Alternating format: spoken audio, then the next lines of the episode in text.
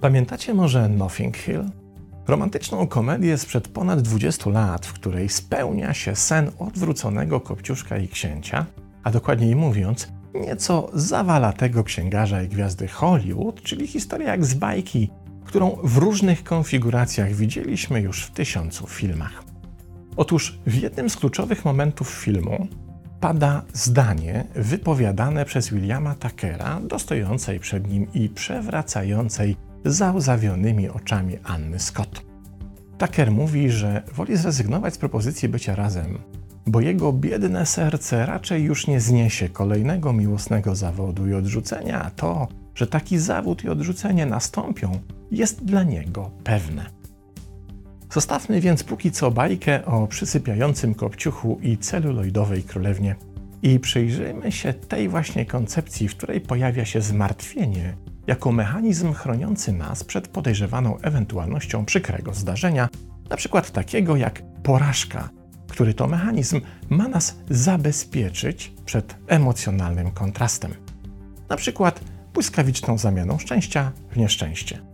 A właśnie ta zamiana, przed którą chcemy się w ten sposób uchronić, ma nas czekać w sytuacji rozczarowania. Pokażmy ten system emocjonalnych zachowań na kilku przykładach. Oto Wojtek siedzi przy kawiarnianym stoliku, czekając na pierwszą randkę z nowo poznaną Kaśką. Wojtek ma niestety dość kiepskie doświadczenia relacyjne. Z wcześniejszych prób stworzenia trwałego związku nic nie wyszło. Więc tym razem Wojtek zamiast odczuwać ekscytację i ciekawość, co też przyniesie dzisiejszy wieczór, odczuwa jedynie zmartwienie i niepokój.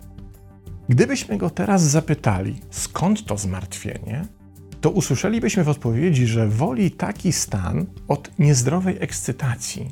Bo jak się okaże, że ta kolejna próba znalezienia drugiej połówki to następna skucha, to będzie mu łatwiej sobie poradzić z tymi uczuciami, które się wówczas pojawią. A więc zmartwienie w jego przypadku jest rodzajem zabezpieczenia przed dotkliwym i spodziewanym pogorszeniem samopoczucia. To trochę tak, jakbyśmy sobie wyobrazili skalę, w której w dolnych rejestrach są zmartwienie, smutek, lęk czy przygnębienie, a w górnych rejestrach znajdują się radość, szczęście, przyjemność czy satysfakcja. Wojtek więc na wszelki wypadek od razu umieszcza się w dolnych rejestrach, ponieważ uznaje, że to, co go czeka i owszem może się zacząć euforycznie, radośnie i szczęśliwie, ale i tak prędzej czy później skończy się jak zawsze, czyli porażką i klapą. Kiedy to się wydarzy, Wojtek nie będzie więc musiał doświadczyć upadku z górnych rejestrów na dolne, co będzie na pewno bardzo bolesne. Wojtek woli być od razu w dolnych rejestrach, bo kiedy pojawi się porażka, będzie mu ją łatwiej znieść. Teraz przypatrzmy się Sylwii, która podejmuje nową pracę i zamiast cieszyć się zmianą, większą ilością pieniędzy, możliwością planowania nowego życia, woli pozostać w pesymistycznym nastroju. Zamiast więc radości i ekscytacji nowymi możliwościami, pozostaje w zmartwionym przygnębieniu, którego doświadcza właściwie stale. Uznaje, że lepiej jej jest w takim właśnie nastroju przygotować się na najgorsze, bo kiedy to najgorsze nastąpi, lepiej sobie będzie w stanie z tym poradzić, a więc doświadczy mniejszego bólu związanego z kolejnym rozczarowaniem. Teraz spójrzmy na Antka, który boi się, że właśnie zainwestowane pieniądze w pewne przedsięwzięcie zostaną utracone. Jest tego właściwie pewien, bo chociaż wszystkie znaki na niebie i ziemi wskazują na przyszły zysk, on woli przewidywać stratę. Lęk o stratę wynikający z jej przewidywania szybko zamienia się w pewność, że pieniądze będą nie do odzyskania, co powoduje, że tak naprawdę Antek nie czeka na to, co się wydarzy, ale czeka na to, by jak najszybciej wydarzyło się najgorsze, bo wówczas jedynie jego obawa zostanie potwierdzona, przez co będzie mógł opanować to nieznośne napięcie, które mu teraz towarzyszy. Podobnie jak wcześniej Wojtek i Sylwia, Antek również przewidując najgorsze, umieszcza się w dolnych rejestrach skali, by uniknąć różnicy poziomów, której spodziewa się doświadczyć, kiedy radość zamieni się w smutek, a nadzieja na lepsze życie w przygnębienie.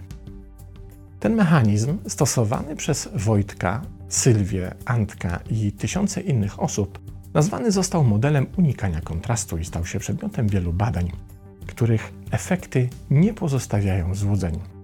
Stosując model unikania kontrastu, wbrew temu, że w naszej opinii ma nas chronić, czynimy sobie nim więcej krzywdy niż dobrego. Główne badania dotyczące modelu unikania kontrastu zostały przeprowadzone przez Michelle Newman i Sandellera z Uniwersytetu Pensylwania w 2011 roku. W 10 lat później, a więc już w 2021 roku, wykonano badania ewaluacyjne, które potwierdziły poprzednie wyniki. Raport z tych ostatnich badań ukazał się 5 kwietnia 2021 i wskazuje, że ludzie wykorzystują ten zachowawczy schemat w dwóch podstawowych celach. Pierwszym jest przygotowanie się na wystąpienie jakiegoś przewidywanego, negatywnego wydarzenia, które to przygotowanie zmniejsza napięcie występujące pomiędzy doświadczeniem tego, co się obecnie wydarza, a przewidywaniem zwrotu akcji. Drugim celem jest zmniejszenie reakcji psychosomatycznych, do których ma dojść w trakcie oczekiwanego negatywnego zdarzenia, takich jak wzrost ciśnienia krwi, przyspieszony oddech, przyspieszone tętno, nadpotliwość czy cały szereg innych reakcji związanych z silnym stresem. Obydwa zaś cele pełnią rolę odłączenia emocjonalnego, co można zilustrować zbudowaniem rodzaju obronnego muru, który ma chronić emocjonalny system przed wstrząsem związanym z oczekiwanym negatywnym bodźcem. Co jednak najciekawsze i jednocześnie chyba najbardziej zwodnicze to to, że badani znajdujący się w grupie deklarującej wykorzystywanie zmartwienia na zapas, której celowo w celach badawczych sprowokowano negatywne skutki doświadczanego wydarzenia, deklarowali, że ich strategia jest dla nich pomocna i dzięki niej łatwiej znoszą wstrząs, jaki się w negatywnym doświadczeniu pojawia. Kiedy jednak zanalizowano wszystkie dane, okazało się, że w tych strategiach występuje cały szereg skutków ubocznych, które stają się dla takich osób dużo bardziej destrukcyjne niż samo przeżycie czy też zmierzenie się z negatywnym doświadczeniem. Występuje tutaj m.in. zjawisko, tu zacytujmy raport z badań, wykluczenia pokrewnych bodźców towarzyszących negatywnym doświadczeniom, które są odpowiedzialne za powstawanie emocji niezbędnych do wygaszania reakcji lękowych, co powoduje, że negatywny stan emocjonalny utrzymuje się dużo dłużej w systemie niż powinien. A to oznacza, że ten sam mur, który budujemy, by się chronić przed doświadczeniem emocjonalnego kontrastu, odgradza nas również od konkretnych emocjonalnych reakcji, jak zrozumienie, wgląd w przyczyny zdarzeń, motywację interakcyjną i tym podobne, które pomagają nam poradzić sobie emocjonalnie z konkretnym, przykrym doświadczeniem. Mówiąc zaś bardziej wprost, stosowanie modelu unikania kontrastu chroni nas przed bólem doświadczenia kontrastu, ale jednocześnie pozbawia nas możliwości odpowiedniego emocjonalnego przepracowania kontrastu i tym samym rozwijania w sobie na takie kontrasty odpowiedniej przyszłej odporności. I tutaj kłania się stara jak świat zasada. Kiedy biegniesz i w swoim biegu ani razu się nie przewrócisz, to wprawdzie zaoszczędzisz sobie bólu związanego z wywrotką, ale jednocześnie nie nauczysz się, jak się podnieść, kiedy taka wywrotka ci się przydarzy. Fachowo nazywamy to efektem tłumienia emocjonalnego uczenia się, i niestety skutki takiej strategii stają się wielokrotnie bardziej dysfunkcyjne niż dowolny życiowy upadek, porażka czy rozczarowanie, bo w ich efekcie przestajemy sobie po prostu w życiu radzić i to z najdrobniejszymi przeciwnościami. Kolejnym negatywnym efektem strategii modelu unikania kontrastu jest dysfunkcja somatyczna.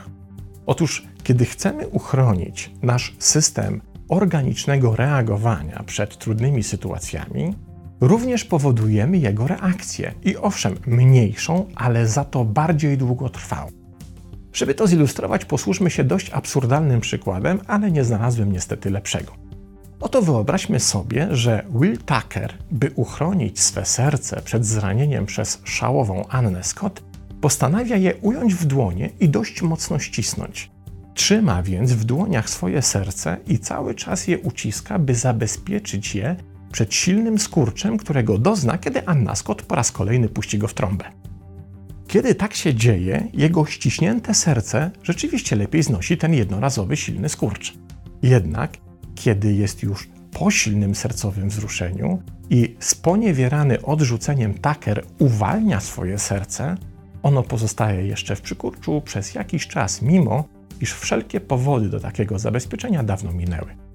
I to właśnie wykazały badania. Wszystkie symptomy zanotowane w organizmie badanych, którzy w strategii unikania kontrastu doświadczali reakcji fizjologicznych, utrzymywały się w organizmie przez co najmniej dwie godziny już po ustąpieniu bodźców. A weźmy pod uwagę, że to wynik z warunków laboratoryjnych. W rzeczywistych sytuacjach utrzymywanie się somatycznych objawów stresorów może trwać znacznie dłużej. Trzecim negatywnym efektem modelu unikania kontrastu, jak wskazują naukowcy, jest pojawienie się syndromu trwałej negatywnej emocjonalności, a to oznacza, że stan zmartwienia generowany na potrzeby zabezpieczenia przed jakimś spodziewanym negatywnym wydarzeniem po jakimś czasie zaczyna się instalować w emocjonalnym systemie na stałe. Nawet wówczas, kiedy nie spodziewamy się niczego negatywnego. Pamiętacie skalę, w której w dolnych negatywnych rejestrach bohaterowie przykładów umieszczali się sami na wypadek oczekiwanego negatywnego zwrotu akcji?